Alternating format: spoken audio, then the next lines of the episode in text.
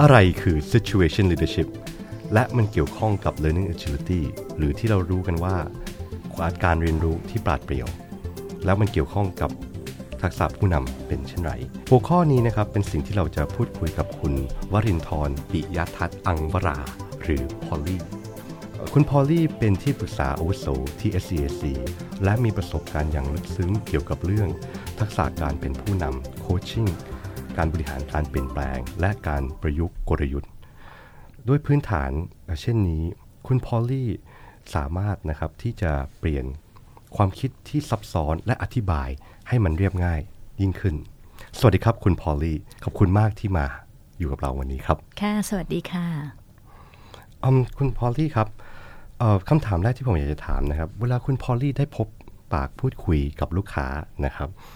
อะไรคือ สิ่งที่ท้าทายที่ยิ่งใหญ่ที่สุดที่ผู้นำในองค์กรมักจะประสบเจอครับ ก็ส่วนใหญ่นะคะ เวลาที่พบลูกค้าเนี่ยลูกค้ามักจะบอกว่าจริง ๆ แล้วเนี่ย ผู้นำของเขาไม่ได้มีไม่ได้มีปัญหาอะไรเลย เพราะว่าส่วนใหญ่เนี่ยถ้าเกิดว่าพูดถึงเรื่องในงานเนี่ยจะเก่งมากเลย ถ้าเกิดว่าถามเรื่องในงานเนี่ยสามารถตอบได้โดยที่แบบว่าแต่ละคนเนี่ยเขาจะเป็นเอ็กซ์เพรสของเขาอยู่แล้ว แต่ว่าสิ่งหนึ่งที่ที่อยากจะให้เราเข้าไปช่วยเนี่ยก็คือจะเป็นเรื่องเกี่ยวกับ soft skill ในเรื่องของการบริหารคนมากกว่านะคะ ส่วนใหญ่ก็จะบอกว่า เออจริง ๆ แล้วแม้ว่าจะเก่งเรื่องงานอะแต่ว่าเรื่องของการบริหารคนเนี่ยแบบเหมือนกับ เขาไม่รู้ไม่รู้ไม่รู้จริงๆว่าเออเออมันจะต้องบริหารยังไง ที่จะทำให้แบบได้ใจด้วย แล้วก็ได้งานด้วย แล้วก็สามารถที่จะพัฒนาคนสร้างความสัมพันธ์ แล้วก็ได้ผลงานออกมาที่แบบเรียกว่าน่าภูมิน่าน่าน่าภูมิใจอย่างเงี้ยค่ะแล้วได้งานได้ใจคน แล้วสิ่งที่เขาท้าทายแล้วบอกว่ามักจะ ประสบเจอสิ่งที่เขาไม่สามารถบรรลุและทำให้สำเร็จได้อะมันคืออะไรเป็นหลักๆครับคุณพอลลี่ส่วนใหญ่คือเหมือนกับว่า เวลาที่ส่วนใหญ่เนี่ยหัวหน้าเนี่ยมักจะคล้าย ๆ เหมือนกับว่า เวลาที่เราเคยโดนสอนมายังไง สมัยตอนที่เราเข้ามาทำงานใหม่ๆเนี่ยเขาก็มักจะใช้วิธีเดียวกันกับที่เขาเคยถูกหัวหน้าเขาสอนมาแบบนั้น เขาก็จะทำกับลูกน้องแบบนั้น หลาย ๆ ครั้งเวลาที่พลี่คุยกับทางลูกน้องคนที่มาเรียนนะคะ ก็จะบอกว่า เนี่ยหัวหน้าผมก็ทำแบบนี้ตอนสมัยผมอยู่ผมก็ทำแบบนี้ ผมไม่เห็นเคยต้องถูกสอนอะไรเลย ถึงวันนี้ผมก็ประสบความสำเร็จแบบทุกวันเนี่ยที่ผมเป็นอยู่อ่าก็จะมีมีหลาย ๆ ครั้งเลยที่ที่พอเวลาที่เราเข้าไปสอนอะไรใหม่ ๆ บางที line manager ก็จะจะจะถามเรามาแบบนี้ จะพูดกับเรามาแบบนี้เหมือนกัน อืมใช่ไหมครับ คืออันนี้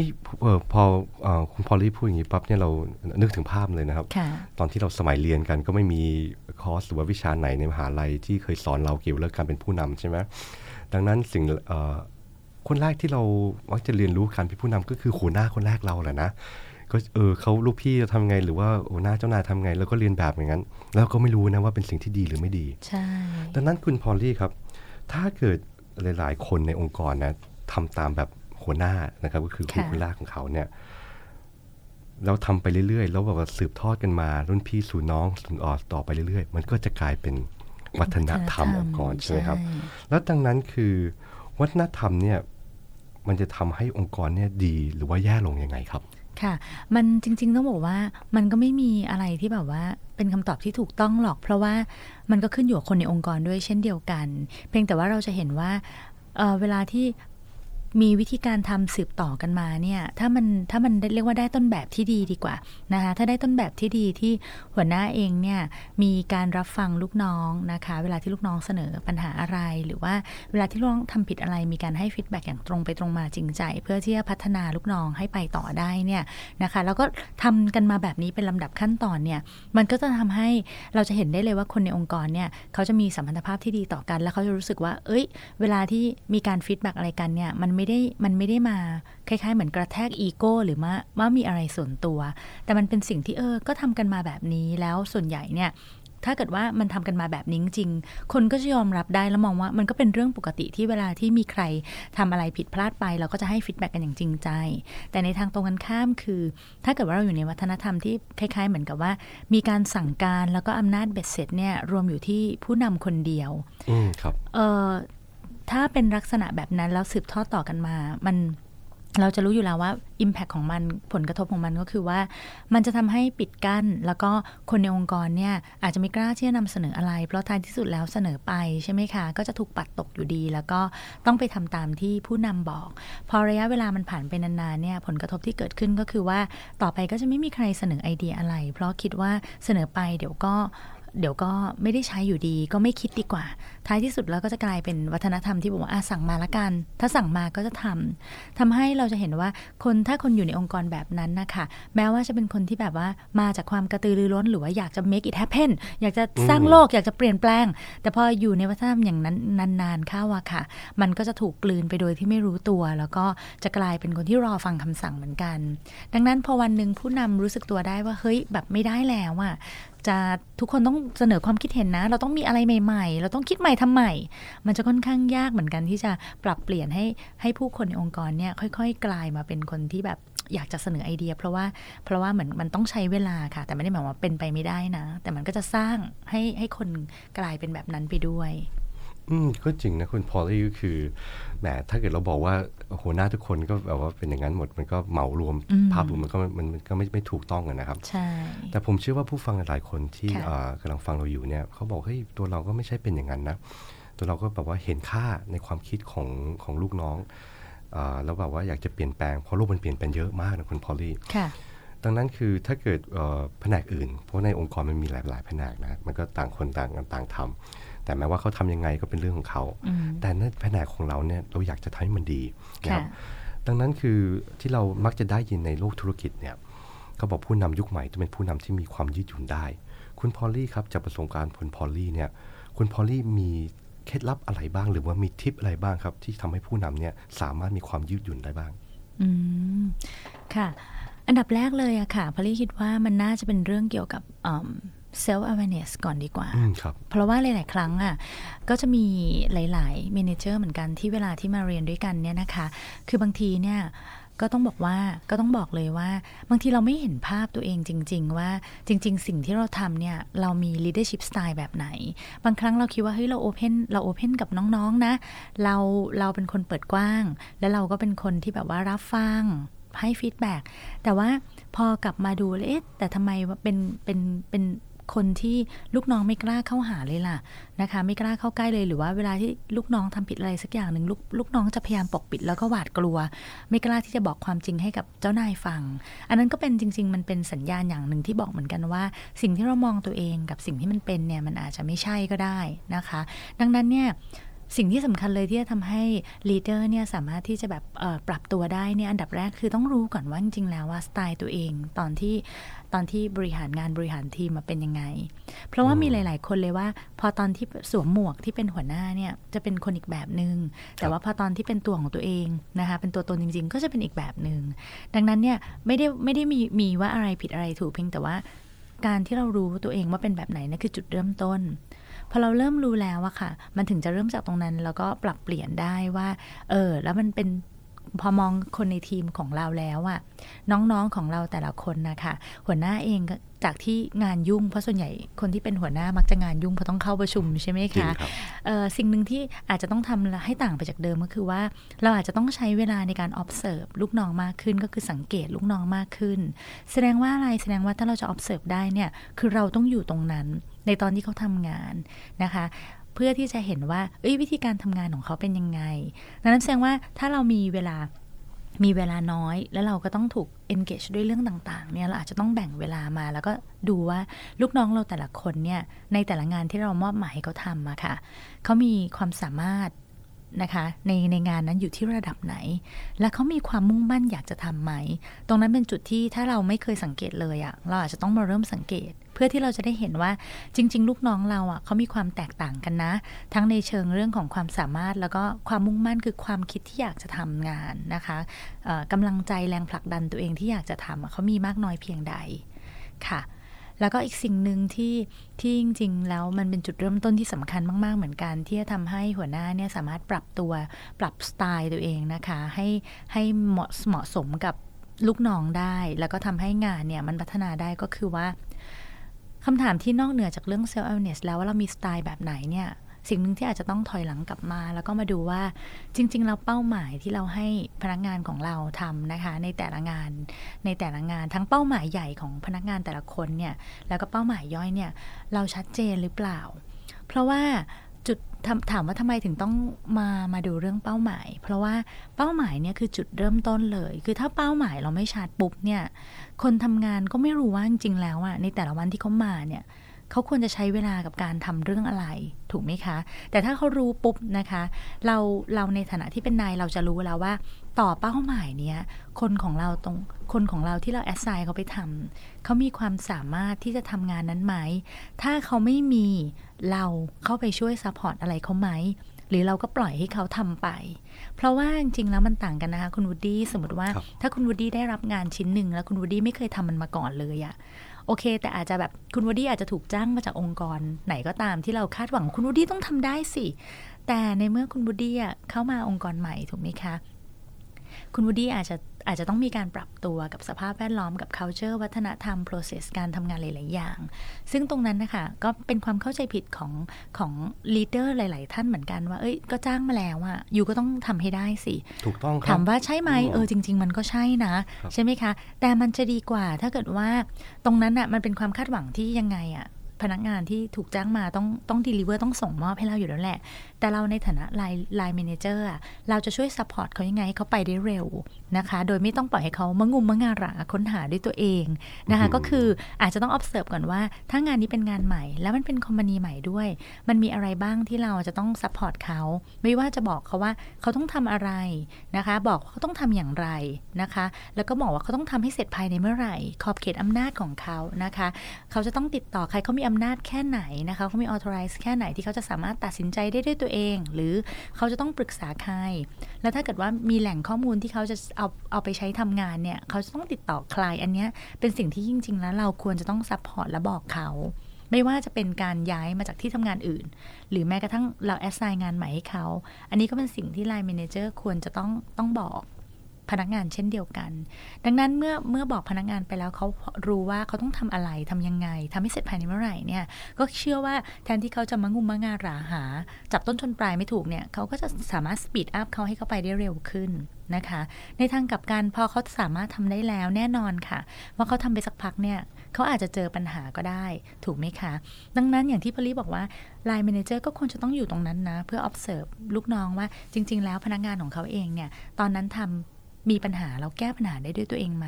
เพราะถ้าเกิดยังใหม่กับงาน และยังอาจจะไม่เคยทำมาก่อน จุดนั้นอาจเป็นจุดที่แบบ เออ ก็พยายามแล้ว แต่เขาก็อาจจะไม่กล้าที่จะเดินเข้ามาบอกหัวหน้าตรงๆว่าพี่ครับผมผมติดปัญหาผมทำไม่ได้ เพราะเขาก็อาจจะกลัวว่า ถ้าบอกไปหัวหน้าจะมองเขายังไง จะรู้สึกว่า เออพนักงานคนนี้ไม่มีความสามารถไหม ดังนั้นส่วนใหญ่อะค่ะ เราจะเห็นว่าบางทีพนักงานเจอปัญหาหลาย ๆ คนก็อาจจะเลือกที่จะแบบเก็บไว้แล้วพยายามด้วยตัวเองดีกว่า ซึ่งมันจะทำให้ปัญหาถ้าเกิดว่ามันไม่ซีเรียสเราเขาแก้ได้ท้ายที่สุดก็ไม่เป็นไรถูกไหมคะคุณนูดี้แต่ถ้าเกิดปัญหามันกลายเป็นลุกลามใหญ่โตไปอะมันก็จะกลายเป็นปัญหาระดับองค์กร ซึ่งมันก็อาจจะไม่ควรที่จะต้องรอให้มันเกิดถึงตรงนั้น หัวหน้าสามารถทำอะไรบ้างหัวหน้าก็สามารถ observe ได้ว่าเอ๊ะทำไมงานนี้สั่งไปแล้ว ลูกน้องทำแล้วแบบมันติดอะไรทำไมทำไม่สำเร็จไม่มีความคืบหน้าสักทีใช่ไหมคะ ก็อาจจะต้องเรียกมาคุยกัน ซึ่งตรงจุดนั้นแหละเป็นจุดที่บางทีลูกน้องเขาอาจจะมีความสามารถระดับหนึ่งแต่ยังไม่ถึงขั้นแก้ปัญหาได้ด้วยตัวเองนะคะพอแก้ปัญหาไม่ได้ด้วยตัวเองปุ๊บเนี่ยมันก็เป็นไปได้ว่า motivation หรือว่า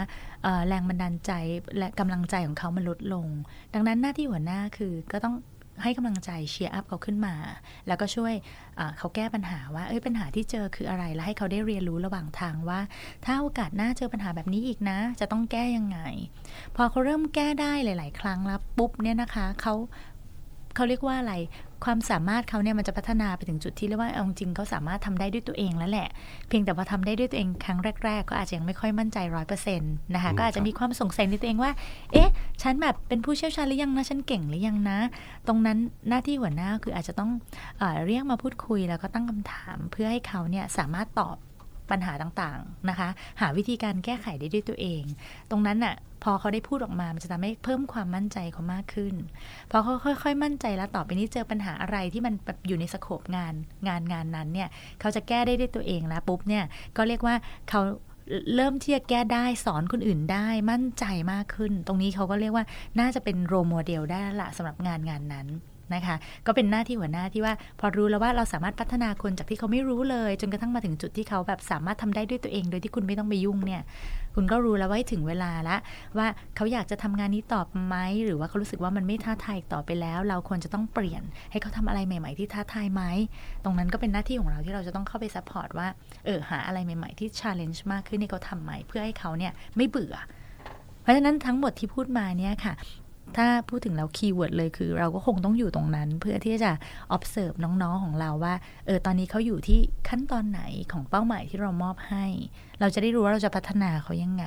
เพราะฉะนั้นคุณวูดดี้จะเห็นว่าแต่ละ stage ที่พอลลี่พูดไปเนี่ยพนักงานแต่ละคนน่ะเขาจะมีเรื่องของความสามารถความมุ่งมั่นในแต่ละช่วงเวลาที่มันไม่เหมือนกัน ดังนั้นถ้าเราทีพนักงานคนหนึ่งคือเรียกมาปุ๊บทำทำทำสั่งสั่งสั่งสั่งสั่งสั่งสั่งทั้งทั้งที่จริงๆแล้วอะตอนนั้นเขาเป็นคนที่ เป็น expert แล้วอะถ้าเป็นคุณวูดดี้จะรู้สึกยังไงคะ ที่แบบเรา expert ขนาดนี้หัวหน้ายังมาสั่งให้เราทำโน้นทำนี่ทำแบบที่เขาอยากจะทำรำคาญครับ อ่า ถูกไหมคะ นั่นแหละก็เลยเป็นจุดที่ว่า เออ ถ้าเราใช้วิธีการแบบเดียวกับทุกคน ในแต่ละช่วงเวลาที่จริง ๆ แล้วเขาเป็น expertสทางด้านนั้น ๆ แล้วอะเขาก็จะรู้สึกแบบอาจจะรำคาญ หรืออาจจะรู้สึกว่าหัวหน้าแบบ ไม่ไว้ใจเขาหรอ ไม่เข้าใจเขาเลย ก็นำมาซึ่งปัญหาในเรื่องของ relationship ได้ สัมพันธ์นะครับ ค่ะ คืออย่างที่ที่คุณพอลลี่ได้ได้เกริ่นมานะครับ หรือว่าได้กล่าวมาเลยเนี่ย มันเป็นทุกอย่างมันมันใช่เลยนะครับ ไม่ว่าเกี่ยวกับเรื่องการ self-aware หรือว่าการรู้รู้ตัวเองนะครับ รู้สไตล์ตัวเอง การแบบว่าต้องบริหารลูกน้องบริหารทีมนะครับ ตั้งเป้าหมายมีความชัดเจน ให้อิสระลูกน้องก็ตามนะครับแล้วในใจทุกคนเนี่ยอยากได้ลูกน้องที่แบบว่าไม่ต้องสั่งมากแบบว่าโอ้โหทำตามเนี่ยสั่งปั๊บเนี่ยได้ตั้งใจ แต่เราก็อยากรู้กันนะทักษะคนมันไม่เสมอไปคุณพอลลี่ และสิ่งที่ท้าทายที่สุดนะครับ ในฐานะเป็นผู้จัดการหรือว่าผู้บริหารก็ตาม คือเรื่องเวลาคุณพอลลี่ แล้วโอ้โหรายละเอียดการบริหารคนนี้มันลำบากเหลือเกิน เราทำยังไงเราเรามีเรามีเครื่องมืออะไรครับ ที่สามารถช่วยให้ทำให้ชีวิตมันง่ายขึ้นไหมครับ อืม เครื่องมือใช่ไหมคะ จริง ๆ แล้วต้องบอกว่า เอ่อถ้าพูดถึงเรื่องว่าเราไม่มีเวลามันมันเป็นมันเป็นมันเป็นสิ่งที่ที่ที่เข้าใจได้จริง ๆ ว่าว่าส่วนใหญ่ส่วนใหญ่ Line Manager หรือ Leaders เนี่ยจะไม่ค่อยมีเวลาจริง ๆ ค่ะ จริงครับ เพียงแต่ว่าถามว่า เออ แล้วแล้วจริง ๆ แล้วว่า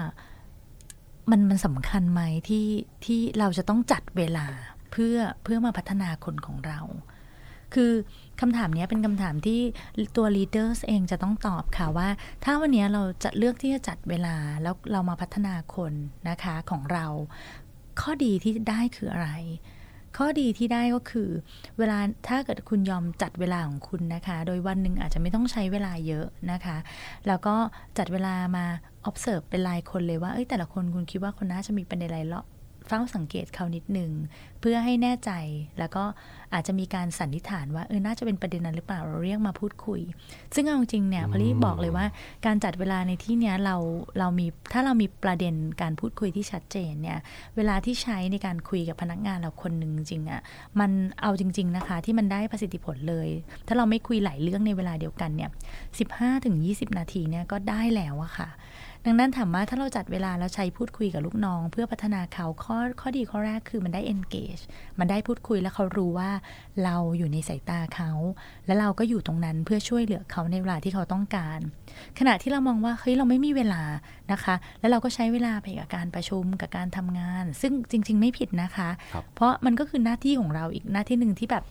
ใครไม่มาเป็นเราไม่รู้หรอกว่าแบบจริง ๆ เราเจออะไรบ้างเราแบบ โดนข้างบนสั่งอะไรมาบ้างถูกไหมคะแต่ว่าอันนี้ค่ะมันก็ต้อง back กลับมาที่ตัว leader เองว่าคำถามคือคุณคิดว่าในเรื่องของการทำงานของคุณที่ได้รับมอบหมายสำเร็จกับอีกส่วนหนึ่งของคุณก็คือการพัฒนาทีมนะดังนั้น คุณให้ความสำคัญกับเรื่องอะไร แล้วคุณจะจัดเวลายังไง เพราะถ้าวันนี้คุณทำงานอย่างเดียว โดยที่ไม่ได้จัดเวลาในการพัฒนาคนเลยอะพอมองกลับมาย้อนกลับมาอีกทีหนึ่งนะคะ ถ้าคุณโชคดีพนักงานคุณทำได้อะก็ก็แล้วไป แต่ใครจะไปมั่นใจได้ว่าพนักงานคุณน่ะเขาจะไม่ลาออกแล้วเขาจะอยู่อย่างนั้น ติดตัวคุณตลอดไปถูกไหมคะดังนั้นแสดงว่าถ้าเกิดว่าวันนี้คุณโชคดี โชคดีนะ moment ตัวนี้มันจะยาวนานสักกี่ปีที่ ทีมเนี้ยจะอยู่กับคุณ แต่บังเอิญถ้าคุณโชคร้ายทำงานทำงานทำงานหันกลับมามองอีกทีอ้าวตกลงทีมฉันเท่าเดิม ไม่มีใครพัฒนา ไม่มีใครสามารถนำใครได้ ทุกอย่างต้องเดินเข้ามาถามคุณ นั่นกลายเป็นว่าภาระงานของคุณน่ะจากเดิมที่คุณอาจจะทำในในแง่ของการบริหารใช่ไหมคะไฮเลเวลมันกลับต้องมาลง detail ด้วยหรือเปล่า อันนี้มันก็เป็นสิ่งที่แบบเออมันต้องแลกเหมือนกันนะ ดังนั้นโมเดล ที่ที่พลีได้พูดคุยไปครับจริง ๆ เมื่อเมื่อสักครู่นี้ก็มีคุยเกี่ยวกับ situational leadership tool model แล้วแหละอืมครับนะคะ หลักการของมันเนี่ยก็คือง่ายๆเลยค่ะ ในแต่ละวันที่คุณจัดสรรเวลา คุณอาจจะไม่ต้องคุยกับค่อยครบทุกคนก็ได้ แต่ให้แน่ใจว่า เอ้ย งานที่คุณมอบหมายให้น้องแต่ละคนน่ะคุณต้องรู้ว่าคุณมอบเป้าหมายอะไรให้เขาอืมแล้วตอนเนี้ย progress เขาทำอยู่ตรงจุดไหน และเขาติดปัญหาอะไรหรือเปล่านะคะ อันเนื่องมาจากการที่เฝ้าสังเกตนี่แหละที่คุณจะเห็น จะคุณจะรู้ได้ แล้วคุณต้องเข้าไปช่วยเขาในจังหวะที่เขาต้องการความช่วยเหลือจากคุณ ตรงนั้นแหละมันก็จะช่วยทำให้รักษานะคะ motivation ของเขาคือแรงจูงใจของเขาในการทำงานกับคุณต่อไปได้ แล้วมันก็จะช่วยคุณเนี่ยสามารถที่จะเเรียกว่าอะไร adjust style คือปรับสไตล์ของคุณ leadership style ของคุณให้เหมาะกับพนักงานแต่ละคน ในเวลาที่เขาต้องการที่ให้คุณสนับสนุนในในในด้านต่างๆ ตามที่เขาแบบมีประเด็น ดังนั้นจัดเวลาเพียงแค่ 15-20 นาทีตรงเนี้ยค่ะ จากการ observe ว่าเอ้ยเขาติดประเด็นเรื่องอะไรแล้วก็แล้วก็ adjust leadership style ของเราให้เข้ากับเขาเนี่ย มันก็น่าจะช่วยได้ อืมเออจริงนะคุณพอลลี่มันมันก็เหมือนเราหลาย ๆ คนเราก็ไม่เคยรู้ตัวเลยนะบอกว่าเราก็ทำเป็นตัวเราอย่างเงี้ยอืมแล้วเราก็สั่งสั่งสั่งไปใช่ไหมแล้วเราก็งงว่าทำไมคนบางคนลาออกอืมพอตอนจบมันก็กลับมาอยู่ที่บางครั้งสไตล์เรา กับสไตล์ แต่ละคนมันไม่เหมือนกันค่ะแล้วที่เราเคยได้ยินมา คนไม่เคยลาออกจากงานหรอกเขาลาออกเพราะคนอืมและคนคนนั้นน่ะคืออาจจะเป็นตัวคุณค่ะคือเราต้องคือจากเพื่อที่ผมจับใจความได้นะคุณพอลลี่ที่ผมแบบประทับใจมากคือ อย่างแรกเราต้องเฝ้าสังเกตนะครับ แล้วถามไทยแล้วบอกว่าคือการใส่ใจให้กับลูกน้องนี่แหละ แต่ปัญหาที่สุดนะคุณพอลลี่ที่หลายๆ คนบอกว่าทำทุกอย่างแล้วแต่พอเรื่องเรื่องบอกว่าเจอเจนรุ่นใหม่ ไม่รู้ทำอีท่าไหน ไม่รู้จะให้ให้เวลาขนาดไหน คนก็ลาออกอยู่อะอืมดังนั้นคือเออที่ผมอยากจะถามคุณพอลลี่ครับสำหรับเอ่อเมื่อเราได้พบปากหรือว่าเรารับน้องใหม่เข้ามาทำงานโดยเฉพาะเด็กรุ่นใหม่เนี่ย เราจะรักษาเขาให้นานที่สุดเนี่ยเราทำยังไงบ้างครับ อืม เป็นคำถามที่เวลาเอ่อช่วงนี้พอลี่เจอไลน์ m ม n นเจอร์หลาย ๆ ท่านเนี่ยอืมครับก็ก็ก็จะกลุ้มใจกับเรื่องนี้เหมือนกันโอ้นะเจอคะเจอเหมือนกันใช่ใช่ไหมอ๋อใช่ใช่เพราะว่าเพราะว่าต้องยอมรับเลยว่า ถ้าตอนเนี้ยในในรุ่นที่เป็น Line Manager ส่วนใหญ่ก็อาจจะเป็น Gen X หรืออาจจะมี Gen Y บ้างใช่ใช่ไหมครับคะแล้วก็อาจจะเป็นเอ่อ baby boomers อืมที่ที่เป็นเป็นในในรุ่นรุ่นที่เป็น leader เป็น line manager กัน สิ่งที่ค้นพบว่าเออเขาแบบ เวลาที่ถามถึงว่าเออมันมี Gen Y นะคะ หรือว่า Gen Z เข้ามาในบริษัทในองค์กรแล้วแล้วเริ่มทำงานกับเราเนี่ยสไตล์เขาแบบแตกต่างกับเราอย่างสิ้นเชิงเลใช่ยนะคะ ดังนั้นเนี่ยจะทำยังไงดี อันดับแรกเลยค่ะพลิคิดว่าเฮ้ยจริง ๆ ถามว่ามันยากไหมมันก็ไม่ง่าย แต่ถามว่ามันยากเกินกว่าที่เราจะพยายามไหม มันก็ไม่ยาก แต่ว่ามันต้องใช้เวลาค่ะครับดังนั้นสิ่งแรกเลยที่พลี่คิดว่า Line Manager ควรจะต้องมีก่อนเลยเนี่ยมันคือมันคือเรื่องของการปรับ mindset ก่อนเลยอะเพราะพลี่มองว่าเอ่อไม่ว่าจะเป็นเจนไหนก็ตามอะพอวันที่เราสวมหมวกที่เราเป็น Line Manager เราปุ๊บเนี่ย อันดับแรกเลยอะเราอาจจะต้องที treat และคิดว่าเขาไม่ใช่แค่ลูกน้องค่ะ เขาเป็นทั้งลูกและน้อง ดังนั้นเวลาที่เขาเป็นทั้งลูกและน้องของเราเนี่ย เวลาถ้ามันเป็นคนในครอบครัวหรือว่าเป็นคนที่แบบเรารู้สึกว่าแบบ มันมีความสัมพันธ์เยื่อใยบางบางบางบางบางอย่างเนี่ยเราจะไม่ได้มองเขาเป็นอากาศธาตุนึกออกไหมคะ เราจะมองเขาด้วยความพยายามที่จะเข้าใจว่าเออมันเพราะอะไรเหรอที่ที่ทำให้เขาเป็นแบบนั้นนั่นแสดงว่า Line Manager นะคะ ก็อาจจะต้องเข้าไปเรียนรู้แล้วว่า จริง ๆ โลกของคนรุ่นใหม่เนี่ยเขามีความต้องการอะไรที่เราในฐานะที่เราสวมหมวกของการเป็น Line Manager เนี่ยเราต้องปรับตัวให้เข้ากับเขา นะคะดังนั้นสิ่งหลักๆ เท่าที่พลิเคยอ่านรีเสิร์ชมาเลยเนี่ยคือคนรุ่นใหม่เนี่ยต้องถ้าพูดถึงจริง ๆ ว่าถามว่าเข้าใจตรงนี้เราจะรักษาให้เขาอยู่ในองค์กรได้ไหมเนี่ยอันนี้พลิก็ไม่ได้สามารถที่จะเอาเอาตัวเองมารับประกันได้ครับเพียงแต่พลิคิดว่ามันน่าจะช่วยที่จะยืดระยะเวลาให้เขาอยู่ได้นานขึ้นนะคะอืมประเด็นหลักๆที่เอ่อ คนรุ่นนี้ต้องการเนี่ยคือเขาบอกเลยว่าเขาไม่ได้อยากได้นายที่เป็นนายนายเหมือนสมัยก่อนตอนที่เราเข้ามาทำงานครับเขาอยากได้นายที่แบบเหมือนกับเป็นพี่เป็นเพื่อนเป็นน้องเออเป็นเป็นพี่เป็นเพื่อน ที่เขาสามารถที่จะพูดคุยได้ เปิดใจได้แล้วก็เปิดอกคุยได้ โดยที่แบบไม่ต้องมา มาคิดถึงเรื่องของ seniority อะไรครับนะคะสองคือเขาอยากอยากให้นายเขาเนี่ยให้เป้าหมายเขาอย่างชัดเจน ถ้าอยากให้เขาทำอะไร กรุณาบอกให้ชัดเจนว่าอยากให้เขาทำอะไรทำให้เสร็จภายในเมื่อไหร่นะคะ แล้วถ้าเขาทำผิดก็ช่วยบอกเขาด้วยว่าเขาผิดตรงไหน แล้วอยากให้เขาพัฒนาตรงไหน เพื่อเขาจะได้ทำให้ดีขึ้น นะคะ เพราะส่วนใหญ่เนี่ยคนรุ่นใหม่เนี่ยเขาอยากที่จะสร้างการเปลี่ยนแปลงให้องค์กร ดังนั้นนะคะ ตรงนั้นอะเวลาเขาเข้ามาเขามีเป้าหมายเขาอยู่แล้วแหละว่าเขาอยากสร้างการเปลี่ยนแปลง ดังนั้นอันนี้เป็นสิ่งที่เราต้องรู้ว่าจริง ๆ จริง ๆ พื้นฐานต้นจิตของเขาว่าดีอยู่แล้วนะ เพียงแต่ว่าเขาอยากได้ line manager ที่เข้าใจเขาในประเด็นตรงนี้ แล้วเขาอยากทำอะไรที่มันเป็น project ที่สำคัญสำคัญนะคะ ดังนั้นแสดงว่าถ้าเราจะมอบหมายงานอะไรให้เขาเนี่ยเราอาจจะต้องรู้วิธีการว่า เวลามอบเป้าหมายก็จะต้องบิวให้เขาเห็นว่างานเนี้ยมันสำคัญยังไง มันมี value กับองค์กรยังไง ถ้าเดิมเราเคยเป็นคนให้เป้าหมายผ่านอีเมล หรือว่าก็โยนไปเลยโดยที่ไม่ต้องมีการอธิบายไม่มีการพูด แต่กับคนรุ่นเนี่ยคุณอาจจะต้องบิวเขาแล้วแหละว่า งานเนี้ยมันสำคัญยังไงทำไมถึงให้เขาทำดังนั้น part ของการ build เนี่ยนะคะในเรื่อง motivation แล้วงานเนี้ยถ้าทำสำเร็จมันจะช่วยสร้างทีมนะคะสร้างองค์กร มันมี value เบอร์เบอร์แบบเบอร์ระดับนี้เลยนะอืมอันนี้เป็นสิ่งที่ต้องอธิบายให้เขาฟัง นะคะ แล้วก็แล้วก็อย่าลืมที่จะเหมือนกับว่าเออคอยให้ feedback คอยให้เป้าหมายที่ชัดเจน ตรงเนี้ยมันก็จะช่วยให้เขาเนี่ยน่าจะอยู่กับเราได้ได้ได้ได้นานขึ้น ดังนั้นแสดงว่าถ้าวันนี้ Line Manager ยังไม่ได้ทำเลยใช่ไหมคะครับอันนี้ก็อาจจะเป็นทักษะใหม่ ๆ ที่ในเรื่องของการตั้งเป้าให้ชัดเจน ในเรื่องของการให้ feedback อย่างตรงไปตรงมาและชัดเจน เพื่อให้เขา improve ไม่ใช่ให้ feedback แบบในลักษณะที่ว่าเหมือนกับบ่นบ่นๆหรือว่าแบบไม่ได้มีประเด็นอะไรที่ชัดเจน อย่างนั้นเขาก็รับไม่ได้เช่นเดียวกันอืมค่ะเพราะคุณพอลลี่พอลลี่พูดอย่างนี้มันมันเออมันทำให้หลายๆคนอาจจะมองย้อนกลับไปตัวตัวเองนะครับ ว่าเวลาเราเราสั่งงานให้ลูกน้องอะนะเรานึกว่าเราสั่งงานโดยมีเป้าหมายที่ชัดเจน ใช่ แล้วเราก็บอกว่าเหมือนถามไถ่ก็คือตามงาน แต่คือการตามงานเนี่ยมันเหมือนมัน เหมือนทำให้น้องเนี่ยรู้สึกว่าโดนจับผิดอืมแต่ถ้าเกิดเราเปลี่ยนอย่างที่คุณพอลลี่บอกก็คือ mindset นะค่ะเปลี่ยนไม่ใช่แค่ตามงาน แต่คือถามไทยอืมว่าเป็นไงบ้างแล้วให้แบบความอธิบายแล้วให้ความช่วยเหลือตลอดเวลาค่ะ เออความรู้สึกเด็กเนี่ยมันคนละเรื่องเลยนะ ใช่อืมเขาก็จะรู้สึกว่า เออเขาเขามีคนหนึ่งที่แบบไม่ใช่นาย แต่เป็นเหมือนทั้งทั้งเพื่อนและพี่ที่อยู่ตรงนั้นเพื่อเขาคอยสนับสนุนเขาอืมครับนะคะเราไม่ได้ต่อว่าเขาดังนั้นเนี่ยในใน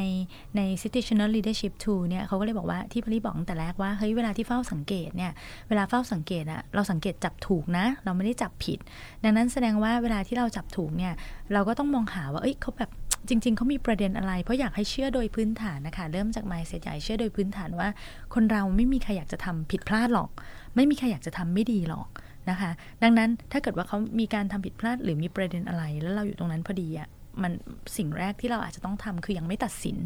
แต่ถอยออกมาแล้วลองดูว่าเอ๊ะจริง ๆ แล้วแบบเป้าหมายที่เขากำลังทำคืออะไรหรอ แล้วตอนเนี้ยเขาอยู่ในสภาวะแบบไหน เขาต้องการความช่วยเหลือแบบไหน เขาหาคำตอบหาโซลูชันได้ไหม เขาไปต่อได้ไหม ดังนั้นเราจะได้เลือกใช้วิธีที่ถูกต้อง เพราะถ้าเขายังหาทางออกไม่ได้ ใช่ไหมคะ คงไม่มีใครหรอกอยากจะหาทางออกไม่ได้อยู่ได้อะค่ะ ดังนั้นถ้าเขาหาทางออกไม่ได้เราก็อาจจะต้องเข้าไปช่วยแนะนำว่าจะต้องทำยังไง แล้วก็ถอยออกมาแล้วเฝ้าสังเกตว่าถ้าคราวหน้าเขาเจอแบบนี้อีกเขาเขาเขาควรจะต้องน่าจะหาเริ่มเริ่มหาทางออกได้แล้วนะใช่ถูกไหมคะอ่า หรือถ้าเกิดเขาหาทางออกได้แล้ว เราก็ไม่ควรจะต้องเข้าไปแนะนำอะไรแล้ว เราอาจจะแค่เลือกตั้งคำถามดีๆ เพื่อชวนให้เขาคิดถึงทางออกได้ด้วยตัวเขาเอง และพูดออกมาด้วยตัวเขาเอง เพื่อช่วยสร้างความมั่นใจให้เขามากขึ้นใช่อ่าหรือจนกระทั่งเขาแบบ เก่งแล้วใช่ไหมคะเราอาจจะแอสไซน์งานเล็ก ๆ น้อย ๆ ที่แบบมันมีค่าให้เขา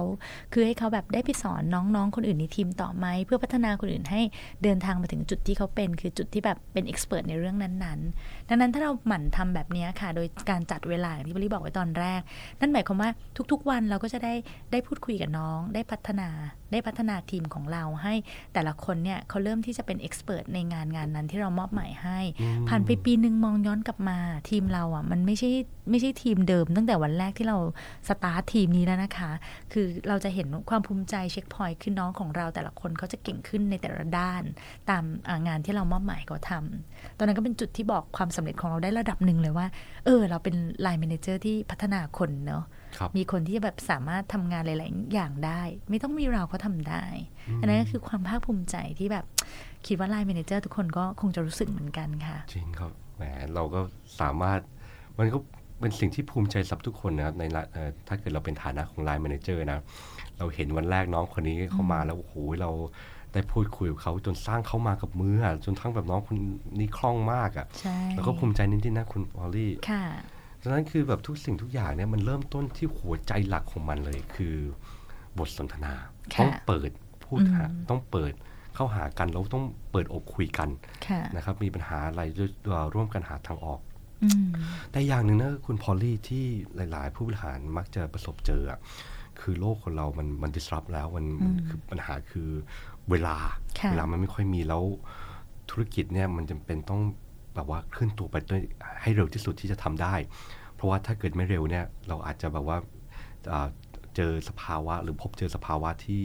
ธุรกิจเนี่ยอาจจะไม่สามารถอยู่รอดค่ะแต่การบท เริ่มต้นบทสนทนาคุณพอลลี่มันมันต้องใช้เวลาใช่ไหมอืมคุณพอลลี่ครับ จากประสบการณ์ที่เคยได้ roll out situation leadership 2เนี่ย ให้กับลูกค้าเนี่ยภายในแล้วคุณพอลลี่พูดถึงว่าภายในปีปีหนึ่งเนี่ยเราเห็นแบบว่าติดตามผลได้ค่ะมากคุณพอลลี่ลงให้ตัวอย่าง หรือว่าเอ่อประสบการณ์ที่ได้พบเจอกับลูกค้าค่ะที่เอา situation leadership 2เนี่ยมาประยุกต์ใช้แล้วได้สำเร็จมั้งครับ ค่ะ ได้ค่ะ คือก็ ก็จะมีลูกค้าหลายๆรายอะนะอืมคะครับที่พอครับเวลาเรียนไปแล้วอะก็ต้องยอมรับมันจะมีมีบางท่านที่กลับไปทำจริงจังเนาะอืมแล้วเราโชคดีมีโอกาสได้ได้ได้พูดคุยกับลูกค้าอย่างต่อเนื่องนะคะ ก็พบว่า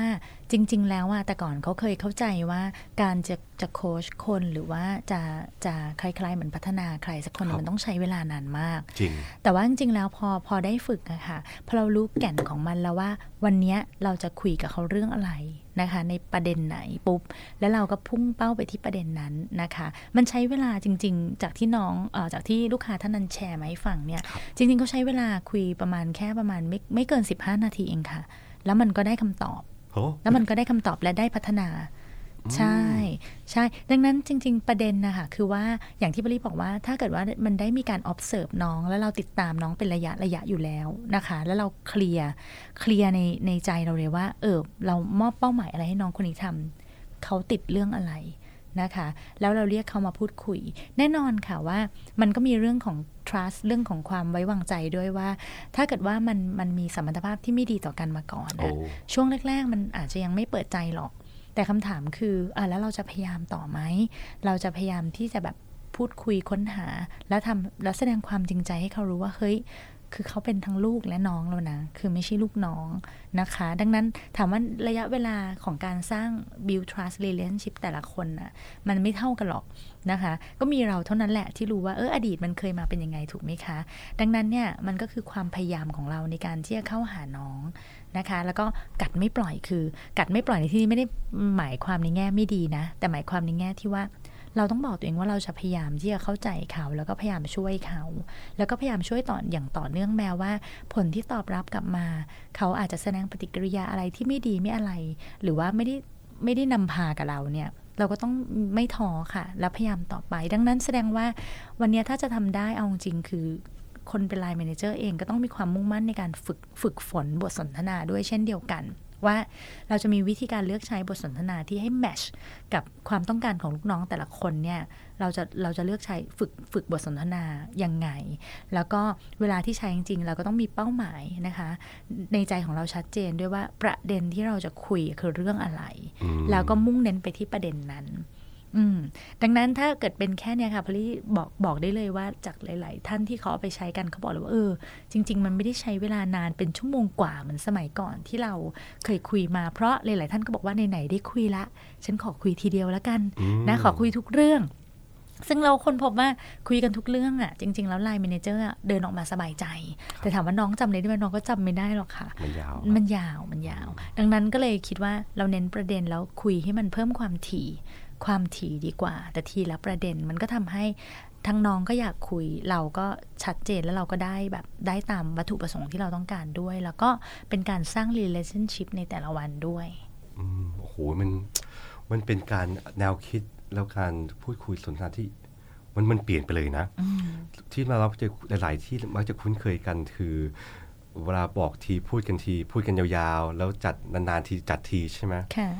แต่นี่คือการที่เราทำกันบ่อยใช่ๆแล้วพูดกันสั้นๆ ไม่ต้องยาวมากสั้นๆแต่ทำบ่อยๆทำซะจนกลายเป็น เป็นเป็นส่วนหนึ่งของการสนทนาพูดคุยทักทายเป็นประจำแล้วสักพักหนึ่งวัฒนธรรมองค์กรอืมก็เหมือนว่านี่แหละคือการสร้างคนนี่แหละคือการใส่ใจนี่แหละคือการทำไทยของงาน ใช่ แล้วมันก็กลายเป็นวัฒนธรรมโดยโดยรวมเอค่ะอเนอะ แล้วบางทีมันไม่ต้องคุยครับในห้องก็ได้ไงสุดถ้าเราฝึกจนเราจนเราคุ้นเคยเลยใช่ไหมคะใช่เดินไปตามที่ต่างๆ เราเจอน้องเราอาจจะทักทายเขาเล็กน้อย แล้วก็เข้าประเด็น ด้วยด้วยความชำนาญของเราเนี่ย มันก็บทสนทนา มันก็ภายใน 5-10 นาที มันก็ช่วยเขาได้แล้วอืมแล้วเขาก็ฟีลได้ว่าเออเออแบบมีพี่คอยอยู่ตรงนั้นแล้วก็ช่วยเขาใช่ดังนั้นมันไม่เป็นที่อะไรที่จะต้องเป็นฟอร์มอลแบบสมัยก่อนละนะคะใช่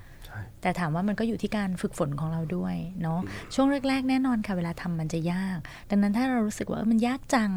ขอให้ให้กำลังใจตัวเองค่ะว่าคุณมาถูกทางแล้ว เพราะช่วงแรกๆของการทำอะไรใหม่ ๆ ทุก ๆ อย่างมันจะยากเสมอ แล้วมันจะรู้สึกอึดอัด แสดงว่าถ้าคุณรู้สึกอึดอัดมาถูกทางแล้วค่ะโอเคอืมเพราะนั่นอึดอัดเมื่อไหร่นั่นคือการเรียนรู้เลยนะคุณพอลใช่ลี่เออวันนี้พอที่คุณพอลลี่ได้ได้ให้แบบว่าอินไซต์แบบลึกซึ้งมานะมันทำให้ หลายๆคนที่ฟังที่ฟังพอดแคสต์ครั้งเนี้ยกลับไประลึกถึงหลาย ๆ อย่างนะครับ ว่าเราก็งงว่าทำไมลูกน้องกลัว เพราะเราเขาไม่เคยเราเหมือนแบบเป็นเป็นยักษ์ในในในใจเขาเขาเขาก็เกรงกลัวเราอะนะแต่คือลูกคนสมัยเนี้ยมันไม่เหมือนสมัยก่อนจริง ๆ นะครับ คือเขาอยากจะไม่ใช่แค่เป็นเจ้านาย แต่เป็นพี่และเป็นที่ปรึกษาหรือว่าเพื่อนที่สามารถพูดคุยได้ ก่อนที่เราจะถึงจุดนั้นในใจคนได้อะมันก็ต้องทำให้เขารู้สึกว่าไว้เนื้อเชื่อใจค่ะโดยการเริ่มบทสนทนาแล้วทำมันบ่อยๆ นะครับค่ะคุณพอลลี่โอเคครับคุณพอลลี่ครับ ขอบคุณมากนะครับ วันนี้ที่อุตส่าห์ให้มาสละเวลาแล้วให้ insight กับเรามาก ๆ นะครับ ค่ะครับผม ค่ะหวังว่าวันนี้จะเป็นประโยชน์กับทุกๆท่านนะคะ แล้วก็ยังไงให้กำลังใจ line manager ทุกท่านค่ะ เพราะว่าเวลาเราทำตอนช่วงแรกๆอะโดยเฉพาะกับน้องที่อาจจะมีประเด็นกันมาก่อน หรืออมครับสัมพันธภาพไม่ดีเนี่ยต้องบอกว่าเออมันก็ต้องปรับเปลี่ยนที่เราอะค่ะ คือเราต้องเมื่อเราสวมหมวก line manager แล้วก็คือต้องคิดเลยแหละว่า วันนี้เขาเป็นลูกกับเป็นน้อง ถ้าเกิดเราหวังดีกับเขาจริงๆเนี่ยเออเราจะพูดจากับเขาแบบไหนครับเราจะช่วยเขายังไงอืมเพราะฉะนั้นเนี่ย อีกสิ่งอีกสิ่งหนึ่งที่ต้องต้องต้องแบบทำใจไว้เลยก็คือว่าบางครั้งเนี่ยแม้ความตั้งใจเราจะดี แต่ว่า reaction ของเขาหรือว่าปฏิกิริยาของเขาที่ทำกับเรา มันอาจจะไม่เหมือนที่เราคาดหวังไว้ ก็ให้ทำใจว่าเออ เมื่อเราอยู่ในบทบาทของไลน์ m ม n เจอร์เราคือผู้ให้อะค่ะ เราก็ต้องพยายามไป แล้วสักวันหนึ่งอะค่ะ มันก็จะส่งผลกลับมาเอง นะคะ ที่ทำให้เราแบบเบาใจได้ว่าเออจริง ๆ สิ่งที่เราพยายามไปมันมีคุณค่าเนอะเพราะว่าเราได้เปลี่ยนแปลงชีวิตคนคนหนึ่งแล้วก็พัฒนาคนคนหนึ่งอะค่ะให้เขากลายเป็นคนที่มีความสามารถนะคะ แล้วก็ และเราก็จะเป็นแบบอย่างที่ทำให้เขาถ้าวันหนึ่งเขาไปเป็นไลน์ m ม n เจอร์เขาก็จะไปทำอย่างนี้กับลูกลูกน้องเขาเหมือนกัน ซึ่งทรีตเป็นทั้งลูกและน้อง เต็มไปด้วยความเข้าใจแล้วก็ความพยายามที่อยากจะพัฒนาให้คนคนหนึ่งเนี่ยดีขึ้นอืมค่ะ ก็ฝากให้กำลังใจไลน์ m ม n เจอร์ทุกๆท่านนะคะ ว่าอย่าท้อแล้วก็พยายามต่อไปค่ะขอบคุณนะครับคุณขอบพอลคุณลี่ค่ะสวัสดีค่ะคุณได้ฟัง Lead by Design Podcast โดย SEAC Contextualized Solution สำหรับข้อมูลเพิ่มเติม และดาวน์โหลดเนื้อหา ไปที่ seasiacenter.com/cs